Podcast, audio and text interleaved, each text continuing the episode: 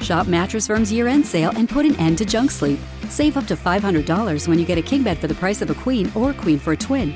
Plus, get a free adjustable base with qualifying Sealy purchase up to a $499 value. Or shop top selling brands and get up to 50% off select mattresses, like Sealy twin mattresses starting at $224.99 or Serta twin mattresses at $349.99. And shop with confidence thanks to our low price guarantee. Only at Mattress Firm. Restrictions apply. See store for details. I'd like to introduce a new member to the group, Ken Kaneko. Uh, Hi, everyone. Hi, Ken. It's so great to finally be in a group where I feel safe enough to say out loud that my spring mixed salad greens are absolutely delicious. You should also try my microgreen sweet mix. Local farmer Ken Kaneko believes his forward greens are so delicious he just wants you to try them. Get a VIP coupon at forwardgreens.com and get your forward greens at Safeway and Albertsons. Thanks for sharing, Ken. I'd also like to share some of my kale and micro broccoli.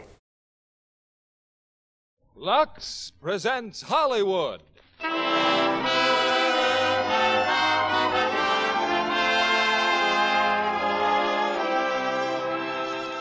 Lever Brothers Company, the makers of Lux Flakes, bring you the Lux Radio Theater, starring Van Heflin and Janet Lee in High Wall. Ladies and gentlemen, your producer, Mr. William Keeley.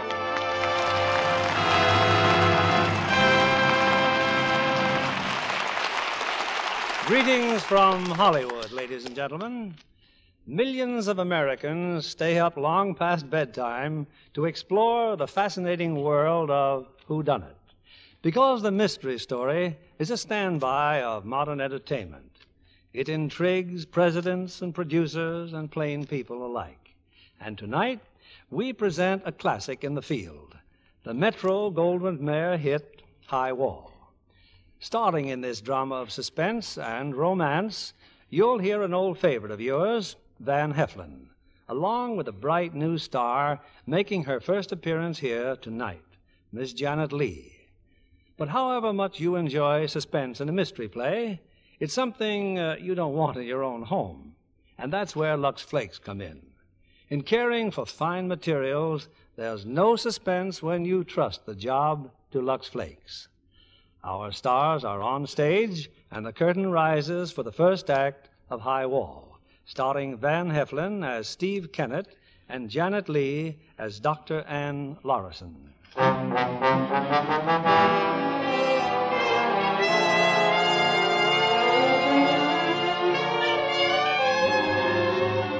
Police headquarters in a large city, the Central Homicide Bureau. Won't you sit down, Mr. Whitcomb? Well, we were lucky to find you tonight. My name's Wallace, Assistant District Attorney. Well, I would have been here sooner, Mr. Wallace, but they asked me to identify the body. Mrs. Kennett was my secretary. You're manager of the Brattle Press, is that correct? Yes, a publishing house. Religious and educational textbooks. This is shocking, Mr. Wallace. What happened? Well, she was strangled sometime late this afternoon. Well, if I can be of any help, a- any information. Have you any? Well, I don't really know. Perhaps it has no bearing, but Mrs. Kennett's husband returned home today after an absence of two years. You know him? No, I never met him. I was out of my office most of the day. When I returned, they told me he'd been there, uh, Mr. Kennett. He was looking for his wife. Very agitated, they said. Well, wasn't she there? No, she wasn't. I'd sent Mrs. Kennett to my home to pick up some manuscripts. Did they tell that to Kennett? Why, yes, of course. Oh. Did Mrs. Kennett return to the office? No, but under the circumstances, we thought nothing of it. We all assumed she went straight home with her husband. Perhaps if you can find Mr. Kennett. Oh, we found him all right. They've got him in the next room. Let's see what he's told them. All right, Kenneth. We'll go over it once again. The two of you were in your wife's car, and you deliberately drove it off the bridge, isn't that right? Oh, come in, Wallace. Mr. Whitcomb, Inspector. We'll be through in a minute. Well, Kenneth, But I told you what happened. after you strangled her, you wanted it to look like an accident, a broken neck and an auto crash. But you knew you could walk away from that kind of an accident, didn't you? I told you that I killed her in the park and then I tried to kill myself. That's good enough for me, Inspector. It isn't often they come this easy. Dr. Adams here wants us to stall a while. That's right, Wallace. I've examined him. Drunk? No, but he's been through some recent head surgery. What's that got to do with it? Well, as police surgeon, I can't pass him. And I have to look him over at psychiatric. But he's confessed. I'm sorry, but he's got to go to psycho first. Well, let's get it over with. Come on, Kenneth. Let's go. A tragedy, Mr. Wallace. A young man like that. Ah, you can never tell, Mr. Whitcomb. He had a fine war record, too, so his wife A told me. few hours ago, he committed murder. If there's anything else I can do. Well, we'll probably need you when he comes to trial. I'll let you know, Mr. Whitcomb.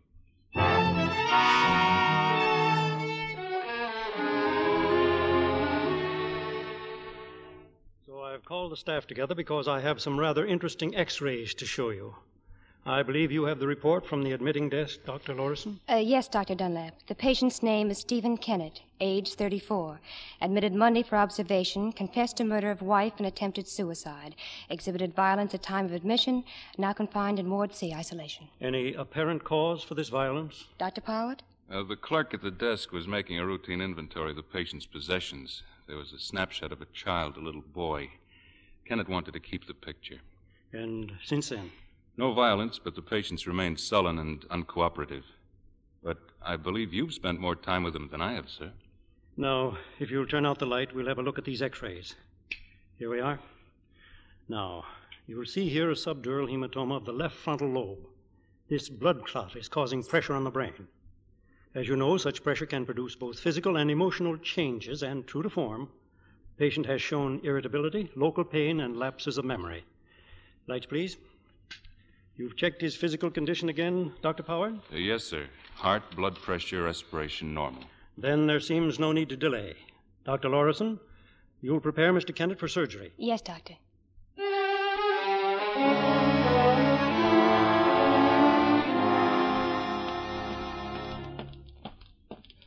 Morning, Doctor. Nice, quiet morning so far. Hello, Delaney. Where's the new patient, Stephen Kennett? Right here in 11. Better watch him. He's real Hmm. antisocial. Open up for me, will you, Delaney? Okay. Good morning, Mr. Kennett. I'm Dr. Lawrenson. You can wait outside, Delaney. But I think I better. Oh, Wait outside, please. You're going to be one of my patients, Mr. Kennett. Get out. Would you care to tell me anything? What about those headaches? I for said instance? get out. Mr. Kennett, we're very fortunate to have a neurosurgeon like Dr. Dunlap, and he feels certain he can remove the cause of your headaches. He does, huh? Yes, he does. Now, if you'll just sign here, giving us your consent, we can. Surgery? Oh, no. No, I let him do that before. Now get out of here and cut up some other guinea pig. Very well, Mr. Kennett. The orderly's name is Delaney. If you have any pain, he'll call me. Lock up, Delaney, that's all.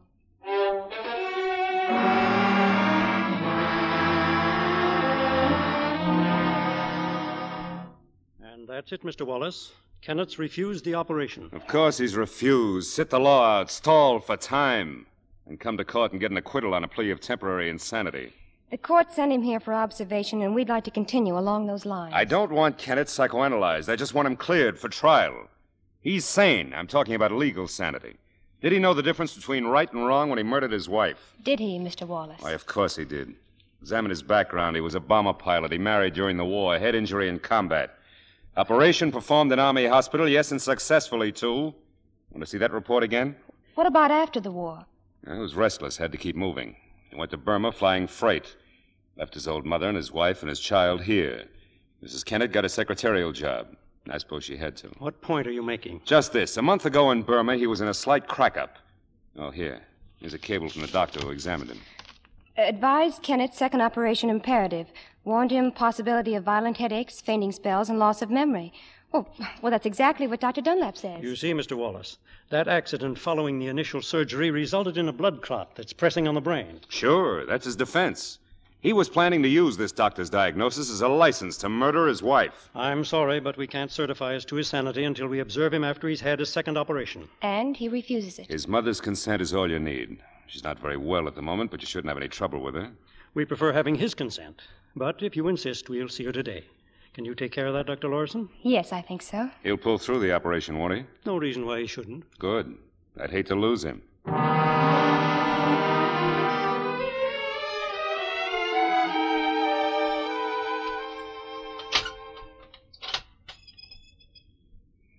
Feeling better, Mr. Kennett? Today was visiting day, Dr. Larson. Yes. Why didn't I see my visitor? And don't tell me that my mother wasn't here. You're entitled to see visitors, and your mother was not here. Thanks, that's all I wanted to know. That pleases you, doesn't it? You've been hoping your mother would take your son away where no one would know him, where no one could tell him about you. Your time's valuable, Doctor. Don't waste it. You can't talk me into that operation. I was hoping you changed your No mind. trial, no, no operation. I'll be here permanently, right? It's possible. All right, then how about uh, getting me out of this chicken coop? I rate the ward, don't I? Some pretty nice people in the ward. All in all, it's it's not a bad setup. Room and board, lots of company, radio, library, and all for free. Mr. Kennett, I'm sorry that I have to tell you this, but your mother died this morning. What are you trying to do to me? Dr. Powell and I went to your house. We found her on the floor. You know she'd been ill, chronic heart condition. Well, apparently recent events were too much for her. Oh, but, but don't let that alter your decision to stay here, Mr. Kennett.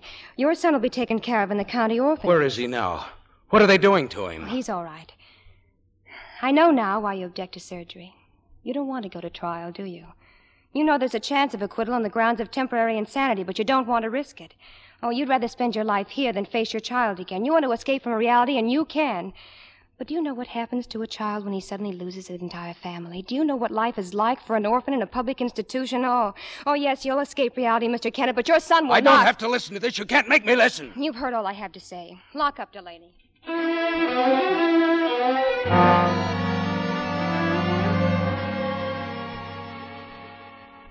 Really, Anne, there are times when I simply don't understand you bringing a child here, a strange child you don't even. But I know. told you, Aunt Martha, I. Well, I I just can't see a child in that state of shock put in a public institution. You'll be put in a public institution yourself for kidnapping. no, no, it's quite legal. They gave me temporary custody. Now, now, how is he? Is he asleep? I don't think so. He didn't touch a bite of supper. Oh. Well, let me bring it back to him and I'll, I'll see what I can do. I like the room. I don't want to go downstairs. Well, then you stay right here, just as long as you like, dear. Well, I, I see you still have your kitty. Yes, ma'am. Oh, I, uh, I brought back your supper, Richard, just in case you get hungry a little later on. And if you want anything, you'll call me, won't you? Do you know my name? Yes, ma'am. It's Anne. That's right. Grandma said Daddy was coming home. I waited for him, but he never came. Well, your daddy wants you to stay with me for a little while. You know, I'll bet that kitty's hungry, too. Suppose you feed her here. Here, I'll pour a little of your milk in a saucer. I'll be back a little later, dear, when it's time to go to bed. Yes, ma'am. Thank you. I'll get it, Aunt Martha. Hello? This is Dr. Dunlap, Ann. Well, congratulations. Oh, for what?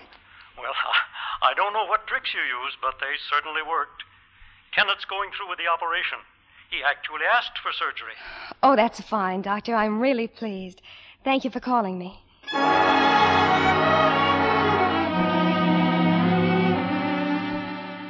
don't seem to understand, Mr. Kennett. I'm your lawyer. I've been appointed by the court to defend you. Why, ever since you had that operation, I've been working day and night on this case. For five weeks, I've That's been. very nice, Mr. Hackle, but uh, you're moving a little too fast for me. For one thing, I'm still a patient in this hospital. Well, I can't keep you here. The operation was a success. We have no intention of keeping Mr. Kennett here any longer than we have to. Meanwhile, there's something that I want you to do for me. My son's in an orphan asylum.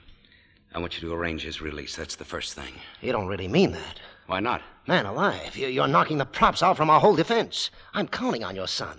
On the day the case goes to the jury, I'll bring that child into the courtroom. In the gray clothes of the orphan asylum, his face pale. Why, that frail, pathetic little creature is the backbone of our case. Mr. Hackle, they've given me back my clothes, my belt, and my tie. I don't want to go back into isolation. That's the only reason I'm not going to break your neck. Well, obviously, you're not prepared to discuss your defense at all. Uh, Dr. Lawrison, you may phone me when he's a little more rational. I'll be glad to, Mr. Hackle. 8,000 decent lawyers in the state, and they have to pick him. Tell me something. How much longer before I, I'm sent to the county jail? Well, there's still several tests we want to make. Why? Once I'm out of here, I can hire the kind of a lawyer I need to get my boy out of that orphanage and into a good school. Mr. Kennett, Richard's not in an institution. He's living with a private family. But how did that happen? Well, w- we decided he needed personal care. He's staying with a Mrs. Martha Ferguson, and she was delighted to have a youngster in the house, and Oh, he's doing fine. I don't know how to thank you. Well, now before you can get out of here, I'm going to have to prepare a full report about you. So shall we go to my office and start making those tests? He's doing fine, you said. He's doing fine.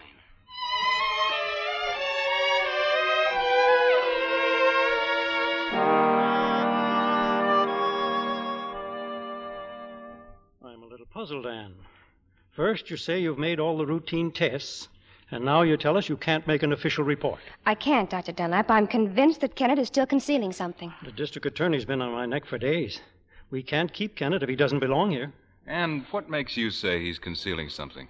Many things, Dr. Pollard, but I can't tell you if it's deliberate or not. The police will say it is deliberate, that Kennett planned to murder his wife and plead temporary insanity. Where's Kennett now?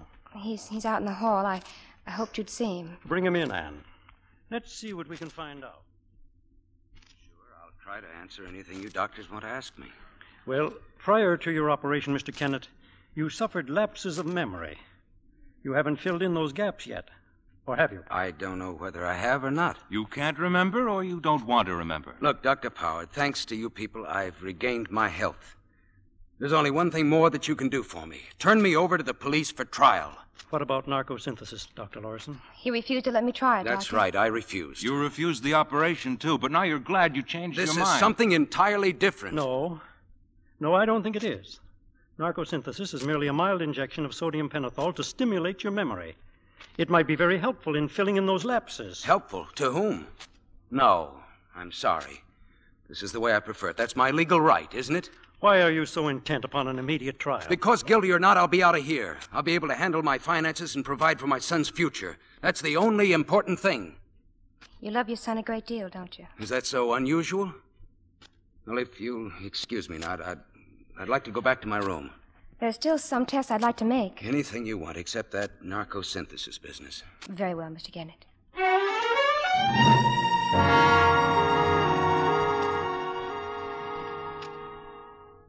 I still don't know why you, you can't set a time. Am I getting out of this hospital or not? Yes, I think so. It'll be another three or four days. Three or four days. For what?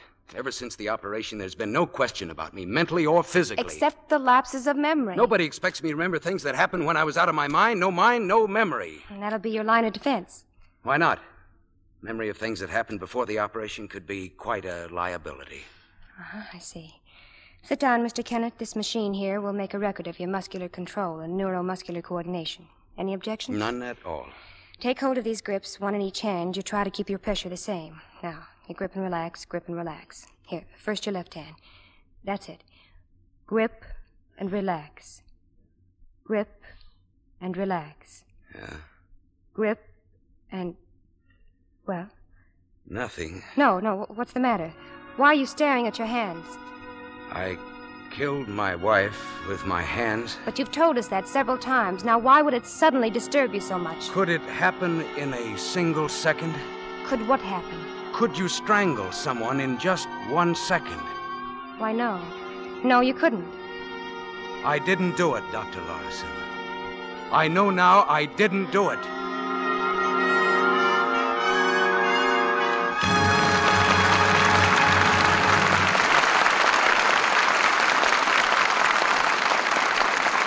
In a moment, our stars will return with Act Two of High Wall. Now, here's our producer, Mr. William Keeley. Act Two of High Wall, starring Van Heflin as Steve Kennett and Janet Lee as Dr. Ann Lotterson.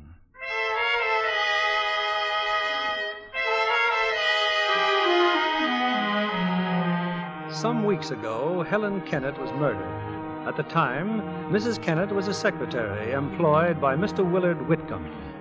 Now, in his apartment house, Mr. Whitcomb pauses in the lobby to greet the elevator operator. Well, so it's you, Mr. Croner. Glad to see you back at work. Arthritis, Mr. Whitcomb. Been in bed for weeks.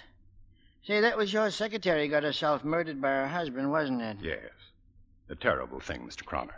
I read all about it in the newspapers and how you told the police she worked for you and what a fine woman she was. Can we go in the elevator, please? Oh, sure, I'll take you up. About my arthritis, Mr. Whitcomb, doctor says I need to go to Florida. Need plenty of sunshine, he says. Oh, but that takes money, lots of money. Do you think I ought to go to the police, Mr. Whitcomb? Police. Oh, I'm a man who knows things, Mr. Whitcomb. Not only what it says in the papers, but what it don't say. That's why I thought you ought to know what the doctor said. Croner, the penalty for blackmail in this state is very severe. And this is my floor. Sorry you're in such a rush, Mr. Whitcomb, but I'll be around whenever you'd like to talk to me.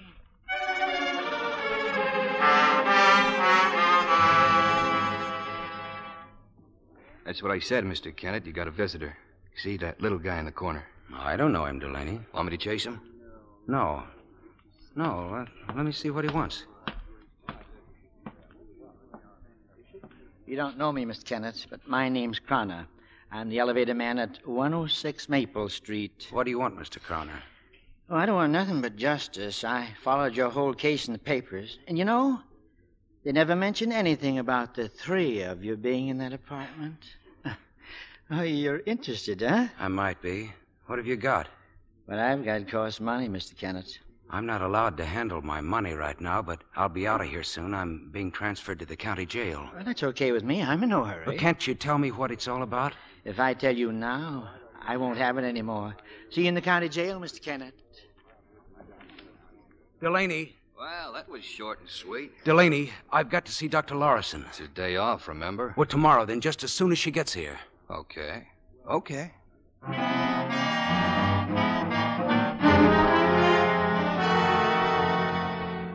Oh, good evening, Mr. Croner. Hello, Mr. Whitcomb. Sorry you can't use the elevator. You'll have to walk down. Well, Oh, what's wrong with the elevator? The floor indicator got broken. I'm trying to fix it. Isn't that dangerous? Working on a stepladder in front of an open shaft? Yes, yes, maybe it is. I, I think I'll come down. Besides, maybe you want to talk to me. Um, I've been thinking about your arthritis, Mr. Croner, and um, I'd like to make you a loan of $500. Oh, we can't cure anything for a few hundred dollars, Mr. Whitcomb. Oh. I was hoping we could. You know where I was today? I called on a fellow in the county nut house. Going to go to trial soon, I think. Wants me to testify for him. What a generous fellow he is. Suppose I sent you to Florida for the entire winter. That wouldn't prevent your arthritis from coming back next year. And the year after that? Or would it? Now, that's hard to say, Mr. Whitcomb. Be ashamed to see you suffer, Croner. Year after year.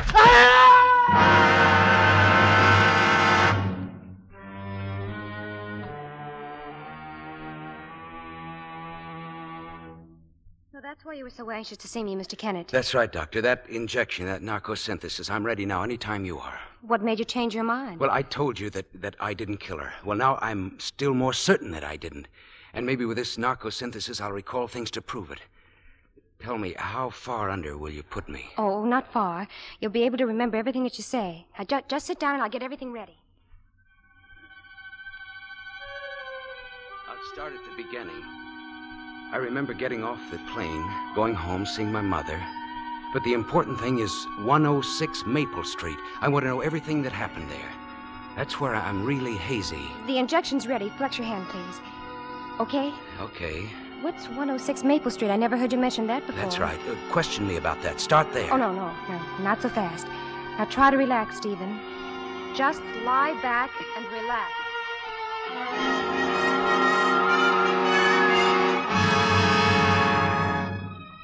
Steve, can you hear me?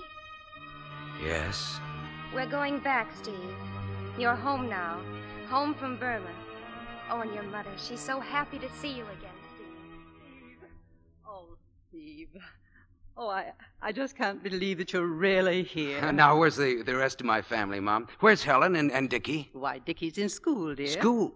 Oh, I, I keep thinking he's still only four years old. And Helen, she's out shopping, I suppose. No, she's at the office. What office? Why, Helen's been working more than a year now. Working? But why? Oh, Steve, we wrote you all about it. Don't you remember? No, no, I don't. Uh, this head of mine, it, uh, well, it, it acts up every now and then. You didn't go through with that operation, did you? No, no, I wanted to get home. I- I'll have it done here. You're through with flying, aren't you, Steve? That's right, Mom. Grounded. Oh, I'm so glad. Professor Burns told me they're holding that research fellowship open for you at the university. Yes, he wrote me. Well, I won't stand for any more of Helen's objections. Oh, Steve, she's young, pretty. Naturally, money seems important to her. Other things are important too. She uh, she got the car? Yes. Well, I'll take the bus into town and ride back with her. Well, she won't be through till five, dear. She'll be through when I get there. Don't stop, Steve. Keep going. You went to Helen's office. Helen wasn't there. She was out on an errand. 106 Maple Street, Was this another office? an apartment house. A man took me up in the elevator. He never shut up about his arthritis. I went to the door of the apartment. Forget your key, dear. The door's unlocked. Steve! What, what, what, darling, if I'd known you were coming, I, I would have been there to meet you. Stop it, Helen.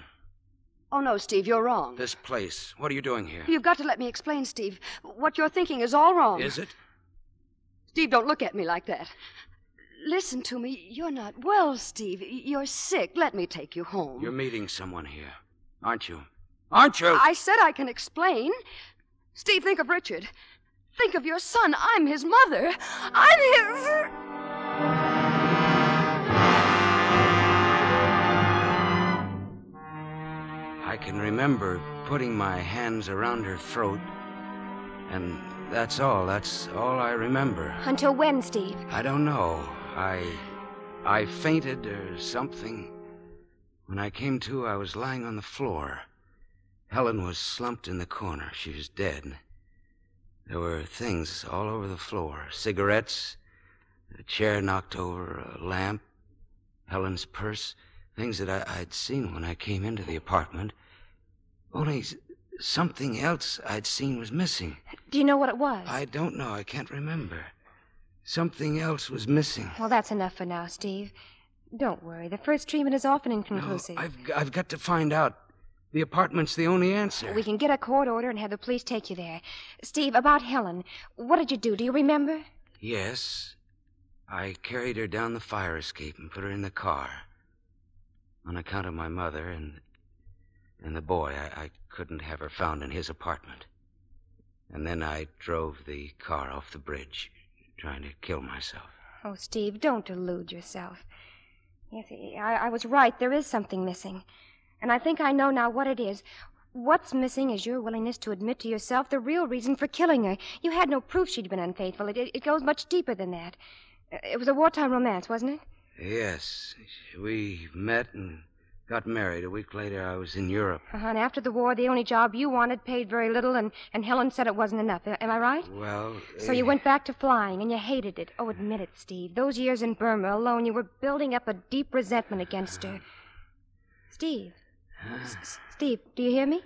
I can't uh, I- keep awake. I'm I'm going to sleep.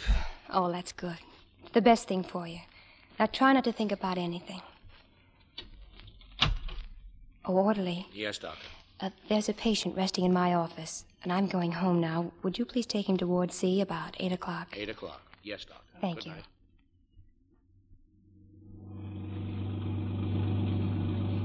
Keep going, Doctor. 106 Maple Street.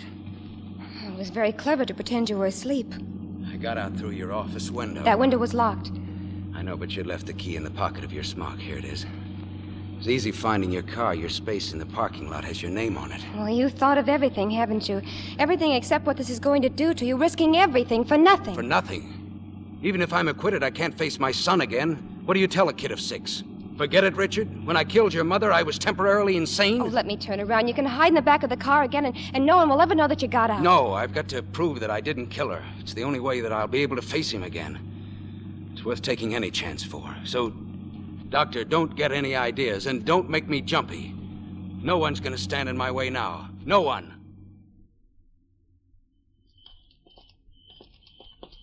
Just because his phone didn't answer doesn't mean he isn't home now, or that he won't come home. Keep quiet. We're going up the fire escape. Oh, this is a big mistake, Steve. Please don't. Start climbing, Doctor. I'll be right in back of you just in case you slip.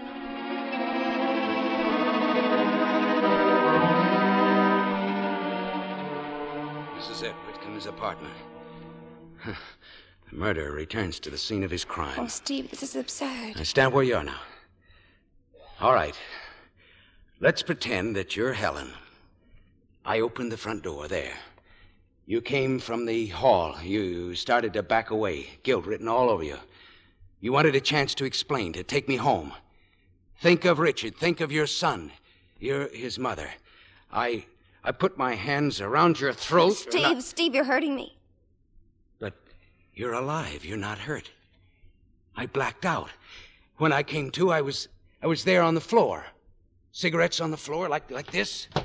Chair, the end table, lamp overturned. And Helen. Helen was there in the corner. Now, how did she get over there? Wait a minute, wait a minute. I, I remember now. I remember what was missing. What is it? It's an overnight bag, Helen's. It was there next to that bookcase. Maybe it's still there. Maybe it's maybe it's in the closet. Steve, we have to get out of here. Oh, We'll get out. No, no, it's not here. This'll do, this valise. But that's Whitcomb's valise. Have what you are you got your lipstick in your purse? Give it to me. Lipstick? Yes, but. yes, I'm writing two initials on this valise, just as they were on the other one. H for Helen, K for Kennett. Let him find it here by the bookcase. Steve, let's go. please. You don't believe me. But I couldn't. I couldn't possibly have killed her. My fingers had, had scarcely closed around her throat when I, I blacked out. It was a perfect setup for Whitcomb. We'd better put everything in order, just the way we found it. No, don't touch anything. Okay. Okay, you can drive me back to the hospital now.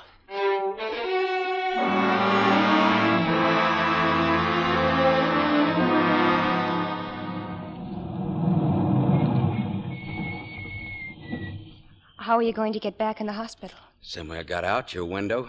The orderly will find me right where you said he would. And uh, you, uh, I. I I don't know. you'll report me. Well, I can't stop you. The guards will be making the rounds any minute now. Anne, Anne, look. I came back with you, didn't I? I could have run away. Nobody'll know that I've been gone if you don't turn me in. But if you do, I'll be put back in s- isolation. There's no release, no no trial. I'll never be able to do anything for Richard. You'd better go in, Steve. Hurry. Hello? Anne, this is Dr. Dunlap. Oh, oh, oh, yes, Dr. Dunlap. I've a message here that you called me at 8 o'clock. Something about Kennett. Oh, yes, yes, I did call you Dr. Dunlap. I. But I. I realize now I shouldn't have disturbed you. Well, what about Kennett? Anything wrong, Anne? No, no, Doctor, nothing at all, really. I'm sorry that I bothered you. Uh-huh. Ah, You've been working too hard. Try and get a good night's rest. I'll try, Doctor. Thank you.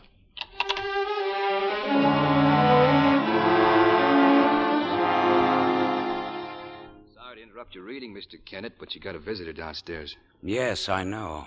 You know? Mr. Willard Whitcomb. Hey, what goes on here? It's a good guess, huh? Well, do you want to see him or not? He's in now with Dr. Dunlap. Oh, you bet I want to see him. Thanks, Delaney.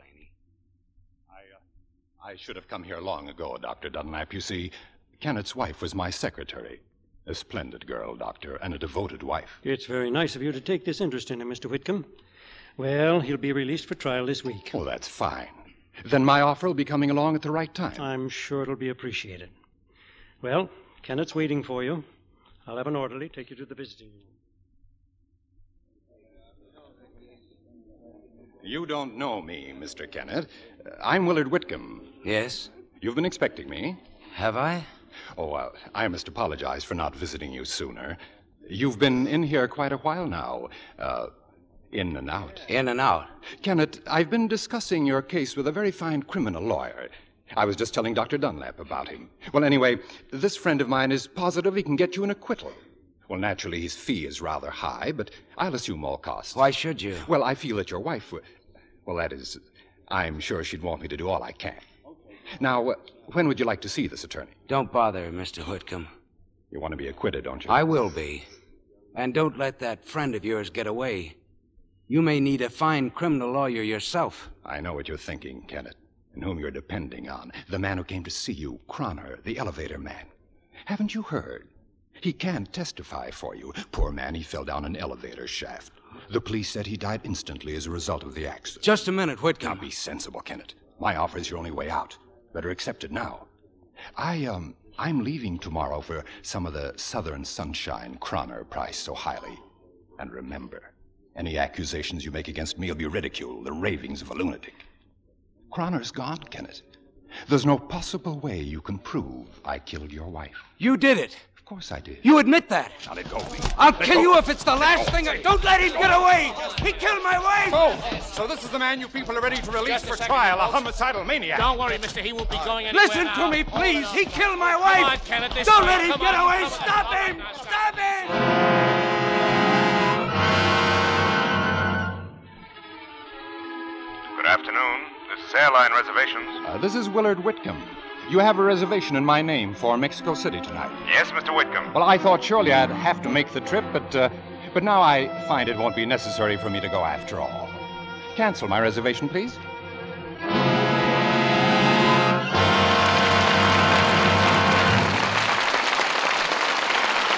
We pause now for station identification. This is CBS, the Columbia Broadcasting System.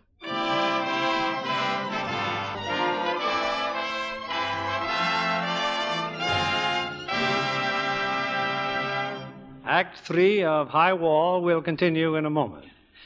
We're fortunate to have as our guest tonight Miss Sheila Graham, famous Hollywood columnist and radio commentator, whose knowledge of the public's taste in pictures makes her a valuable crystal ball. What did you think of the press preview of Metro Goldwyn Mayer's production Battleground, Sheila? Distinguished is the word, Bill. You know, those of us who've seen this film are impressed with Dory Sherry's great production of the Second World War. A simple, unadorned story of a handful of wonderful guys caught in the vital Battle of Bastogne. And the cast is so true to life. Van Johnson, for instance, he plays a carefree fellow with a weakness for girls and gags. And John Hodiak, he's a cynical small town reporter. Ricardo Montalban, a lonely kid, and George Murphy as Pop, whose discharge came too late. and so many other stars. I understand MGM has great plans for the world premiere in New York on Thursday. I wish I could be there. You know, Battleground is a picture we certainly would enjoy seeing again, Sheila. It's a vivid reminder of what our victory meant. Well, I think we all appreciate more than ever the little luxuries we missed during the war years, like nylon stockings and Lux Flakes to take care of them. You know, Mr. Kennedy, many of my friends among the screen stars say Lux Flakes are even better since the war. They are indeed. These tiny diamonds of Lux are so sheer, they burst into suds the minute water touches them. Rich suds that freshen nylons almost before you can say Lux flakes.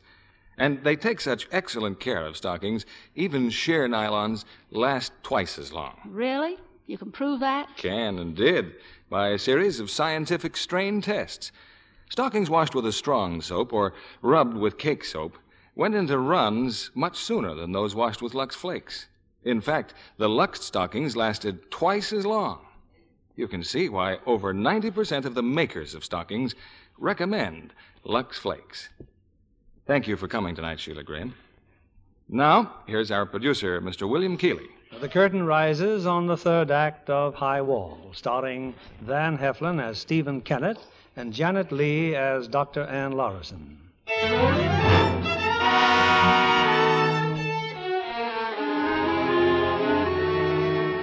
It's a few hours later.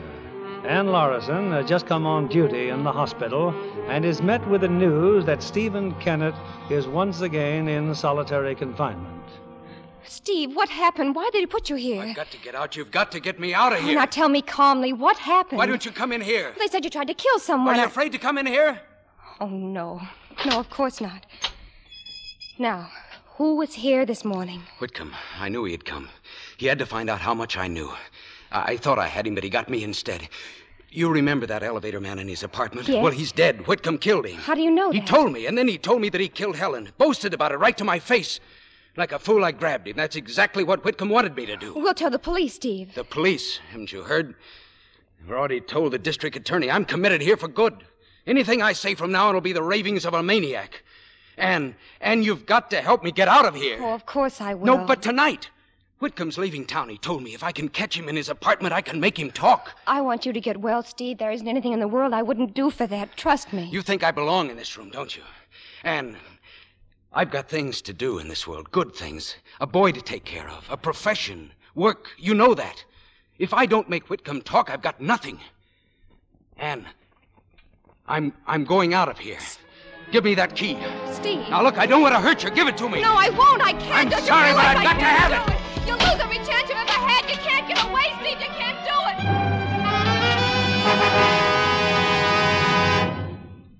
We don't know too much, Anne.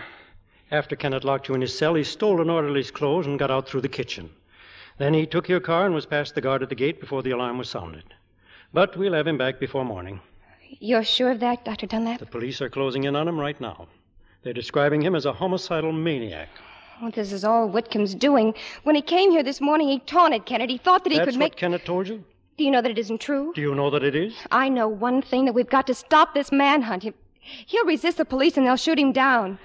I've suspected for some time that your interest in Kennett isn't completely clinical. Now, look, Anne. Kennett escaped. There's nothing we can do about it. He did it to get at the truth. He did it to clear himself. He'll go after Whitcomb. Well, you'll find the police are waiting for him. I'm off duty, Doctor. You have any objections if I leave? No. No, but it's raining and your car's gone. I'll call a cab. I'll phone you at home, Anne, if I hear anything. Thank you.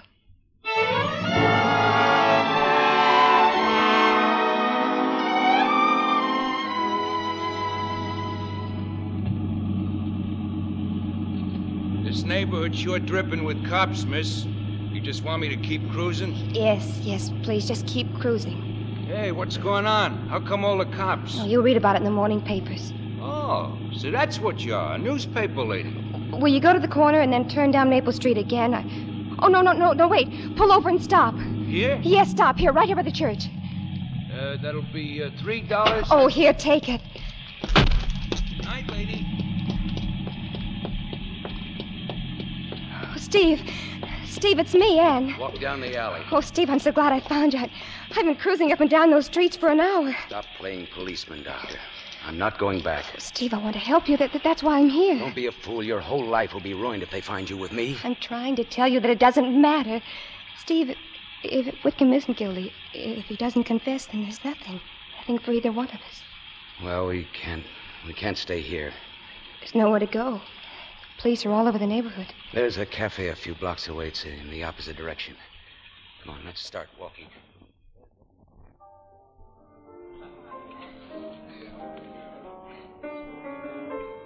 Those clothes you're wearing, where did you get them, Steve? Gas station near Eastbury. The attendant got suspicious when I stopped for gas. I took his clothes and his car. Steve, you. you No, didn't- no, I, I didn't touch him. I locked him in the washroom and kept going. And I'm I'm wasting time here. Look, be sensible, Steve. There's no possible way you can reach Whitcomb tonight. Look, why don't you come to my house? We can talk things over there and. and you can see Richard. Richard? Uh huh. I've had him ever since that first day. But you told me of Mrs. Ferguson. I know, I know. She's, she's my aunt. He's been with you all this time? Yes. He likes it there, Steve. Oh, he's a wonderful little boy. Tom! Hey, Tom Conover, my pal Tom. Well, what do you know? Well, Well, don't you remember me? I'm sorry, chum. I'm afraid you're mistaken. you're not Tom Conover from Cin- Cincinnati? Look, Uh, do you mind? Oh, deeply sorry, sir. Sorry, madam. Hey, waiter, bring us a drink. Now, just a minute. Oh, permit me, madam. My name is Pinky. Might I inquire as to yours? Uh, Betty. Look, will you please stop annoying us? We're busy here. Oh, well, simmer down, pal. Simmer down. Just trying to pour a little milk to the human kindness, that's all. Anne, I want you to go back to the hospital. I'm going to have another try at Maple Street. Oh, it's suicide, Steve. The police have you down as a homicidal maniac. And all this talk about your son. You've got to live for him. If if for no other reason. If you thought it was so hopeless, why did you bring that stuff along with you? What do you mean? What stuff? When you opened your purse before, that little box, a hypodermic needle, isn't it? Oh. Sodium pentothal? Well, I, I thought if you ever did find Wickham, it, it might help us to get at the truth. Well, then let's start finding him. I tell you, we can. Oh, wait a minute. What is it? That drunk just now, I've got an idea. Uh, you, Pinky. Are you insulted me? That's what you did. You insulted me. But I, I want to apologize. You want to... Oh, well, that's more like it, Jack. How did you know my name's Jack? Well, uh, so it is. That's right, and you've already met my wife. Uh, look, how'd you like to hop in a cab and take a little ride? I'll explain the whole thing about why I look like Tom Cano. Well, fine, fine. Uh, If this lovely little lady goes with Well, us. the lady's busy, uh, has to look after the baby. You and I will pay a visit to a very interesting fellow. Oh, no, you don't. You're not going anyplace without me. I shall say not. Well, let's uh, not argue about it here. Come on, we'll find a taxi. I still think we should stop at Anne's house, Jack. Yeah, Anne's house. A foursome. We can have a real nice party. I got a better idea, Pinky. Why don't you drop me off and you and Betty step out for some dancing? I'll take care of the baby alone. Oh, what a wonderful friend. What a wonderful friend. Oh, no, no. No matter what Jack says, I'm going with him. I don't think he'll be able to take care of the baby by himself. Oh, just when I get all set for a big evening, you gotta take care of the baby. Oh, he's a real problem child. Hey, Pinky. driver. Yes, sir. Oh. Uh, turn around. Take us to 106 Maple Street.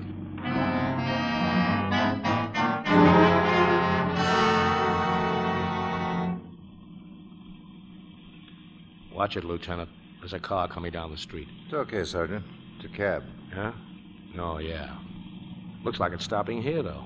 A lot of people live in here. It's a big apartment house.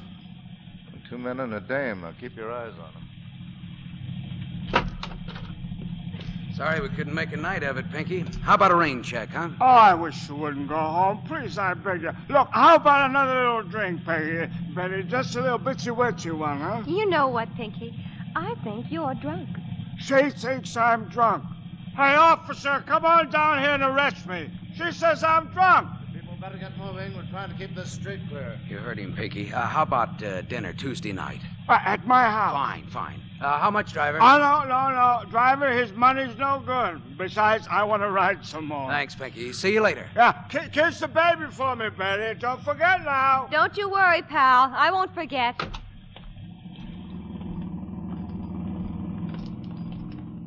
Keep walking in, straight through the lobby, Then what? the stairs. Uh, good evening, officer. Just a minute. Yes? You live here? Well, you don't think we're playing games, do you? What are you policemen doing here anyway? Never mind what we're doing here. Just get in your apartment and lock the door. Well, of all the nerve. So far, so good, thanks. Who is it?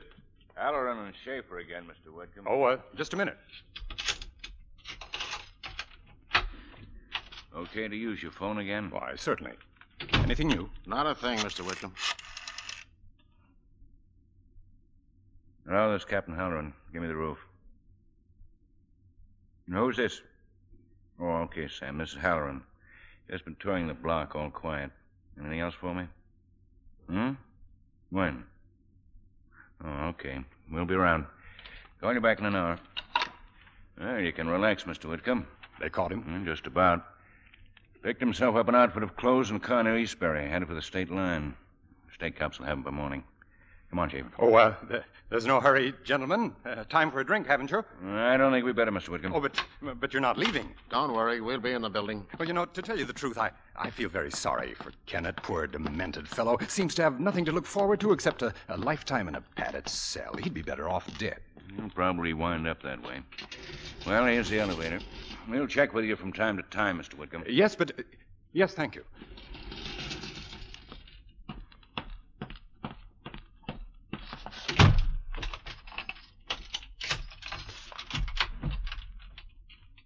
Don't raise your voice, Whitcomb. And move away from that door. Anne, stay where you are in there. The police, they'll be back. Sure. I'll call him when I want him. It was a nice break you gave me, leaving your door open when you walked to the elevator. They've orders to shoot. You'd better give yourself up. I'll kill you before anyone gets here. The law says that I'm insane. I'm not responsible. You fix that. Now, wait, Kenneth, wait. I can hide you here. I, I, I've got money. You can get out of the country. Plenty of money. Now, just let me open this door and I'll. Hey!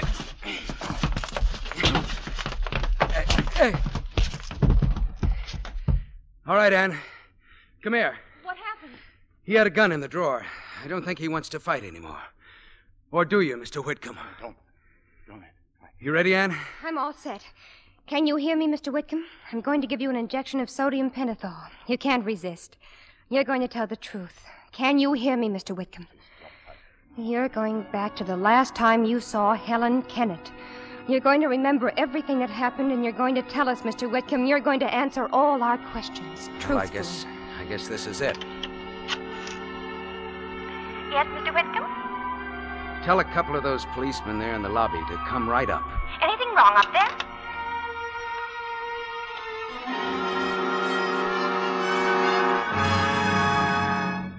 Keep talking, Mr. Whitcomb. These men want to hear about it, too. She told me that, that her husband had found her here. He was over there on the floor, unconscious. She said he fainted. coming toward me, Willard. He grabbed my throat and then, then, well, I don't know what, he fainted or something. Stop being hysterical, But Helen. we've got to think of something now before he comes to. We can't afford a scandal. It's quite a surprise, Helen, his coming home. It's a shame. Oh, I'll divorce him, Willard. You don't have to worry about anything. And after a little while, we can. Where are you going? I'm going to take a long walk. And when I return, I shall expect to find you and your husband out of here. What does that mean? I'm terribly sorry, my dear, but after all, he is home now, isn't he? Oh, no, you don't. You're not running out on me. I'm afraid there's very little you can do about I'll it. show you what I can do. I'll smear your name in every newspaper in town. I'll. I'll. Oh, no. No, I, I don't mean that, darling. Just what do you mean, Oh, Helen? please, darling, don't you see I'll need you? I'll be left with nothing. He's out of his mind. How do I know he won't finish what he started trying to kill me? What happened then, Mr. Whitcomb? Who killed Helen? I did it. Only way out. She'd have ruined my life. But now you're safe, aren't you? You've just killed Helen, so now you're safe. Yes. They'll blame Kenneth. They'll have to. I leave them here. Both of them. Go back to the office. What about the bag, Helen's overnight bag? You can't leave it here. I'll take it with me. Go out the back way. Make sure no one sees me. I, I don't want to talk. I don't want to talk anymore. Maybe you won't have to. I think the policemen here are satisfied. Yes, I think we are. Now, how long before he snaps out of this? Oh, just a few minutes. That is, if I stop questioning him. Uh, we're all going down to the DA's office. Get this on the record. It's against the law to use drugs on prisoners, even a confessed killer like Whitcomb. But you'll tell us the whole story again when we get downtown, won't you, Bub? What? Well, what happened? What are you talking about? Come on, let's go. Ready, Kennett? Now, you too, Doctor. We'll need your testimony.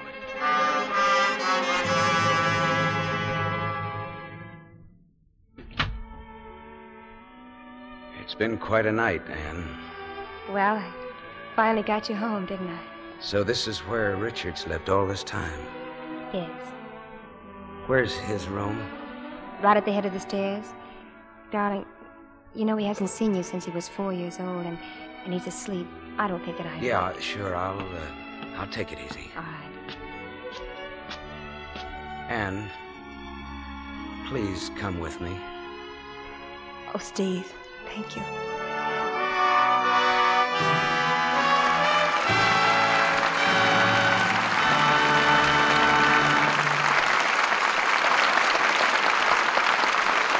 Our stars will return in just a moment for their curtain call.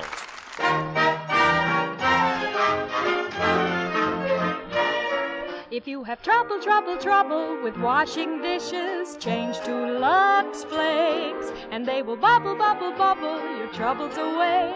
Make rich suds that work faster, keep hands much smoother, softer.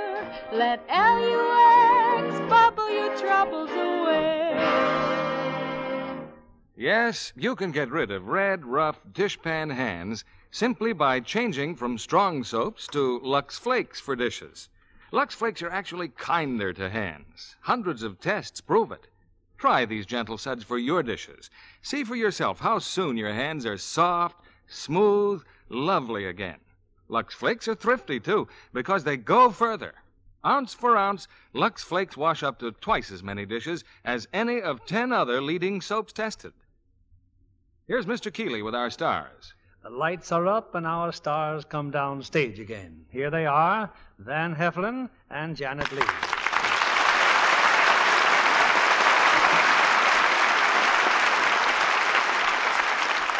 Well, I think that applause says it all. Thank you, Bill. You know, I'm beginning to feel as though I, I lived in the Lux Radio Theater. That's fine, Van. There's no one we'd rather have with us often. And I hope you'll be another starboarder, too, Janet. Well, so do I, Mr. Keeley. It's your first appearance here, isn't it, Janet? Yes, it is, Van. But with a veteran Lux Theater man like yourself around, I, I knew there was nothing to worry about. You've just come back from the East, haven't you, Janet? That's right. I went to Pittsburgh for the world premiere of the new Metro Goldwyn Mayer picture, That Foresight Woman. With the other stars all in Europe, you represented the cast then, huh? Yes. Greer Garson, Errol Flynn, and Walter Pigeon all happened to be abroad. I know the people in Pittsburgh were happy to have such a charming representative. Why, thank you. I want you to know that you had a representative on the trip, too, Mr. Keeley. I never travel without a box of Lux Flakes tucked in my bag. Well, that's proving you're a very smart girl, Janet. Now, Bill, won't you tell us about next week's play? It's a hit musical, Van, with two of Hollywood's top musical stars. The play is the 20th Century Fox success, Mother Wore Tights. And the stars are the same ones you saw in the picture Betty Grable and Dan Daly.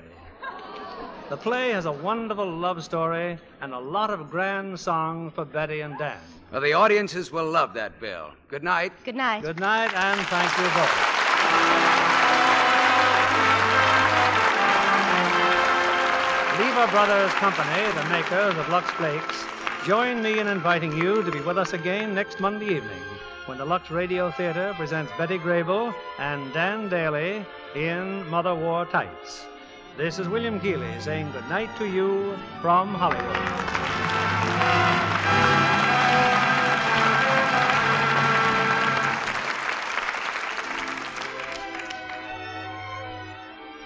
Van Heflin and Janet Lee appeared by arrangement with Metro Goldwyn Mayer, producers of The Red Danube, starring Walter Pigeon and Ethel Barrymore.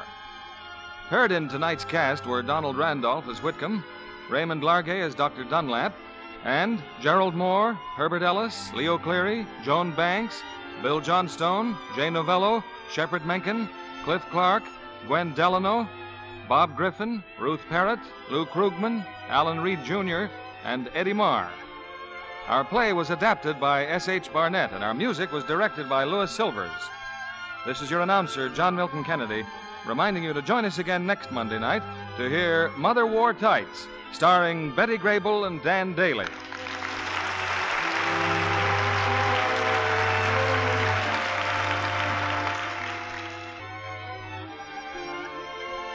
Be sure to listen next Monday night to the Lux Radio Theater presentation of Mother Wore Tights, starring Betty Grable and Dan Daly.